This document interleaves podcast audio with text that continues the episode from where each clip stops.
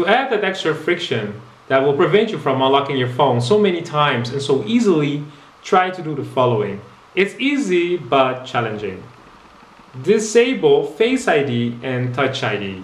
That's it. So on your iPhone, you go to Settings, and then you go to Touch ID and Passcode or Face ID and Passcode.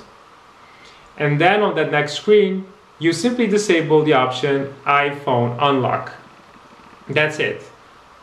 Disable that option, so now you have to enter a passcode manually with your fingers in order to unlock your phone. And then the next video, I will explain how to create a complicated passcode so it will not take just two seconds before you've unlocked your phone.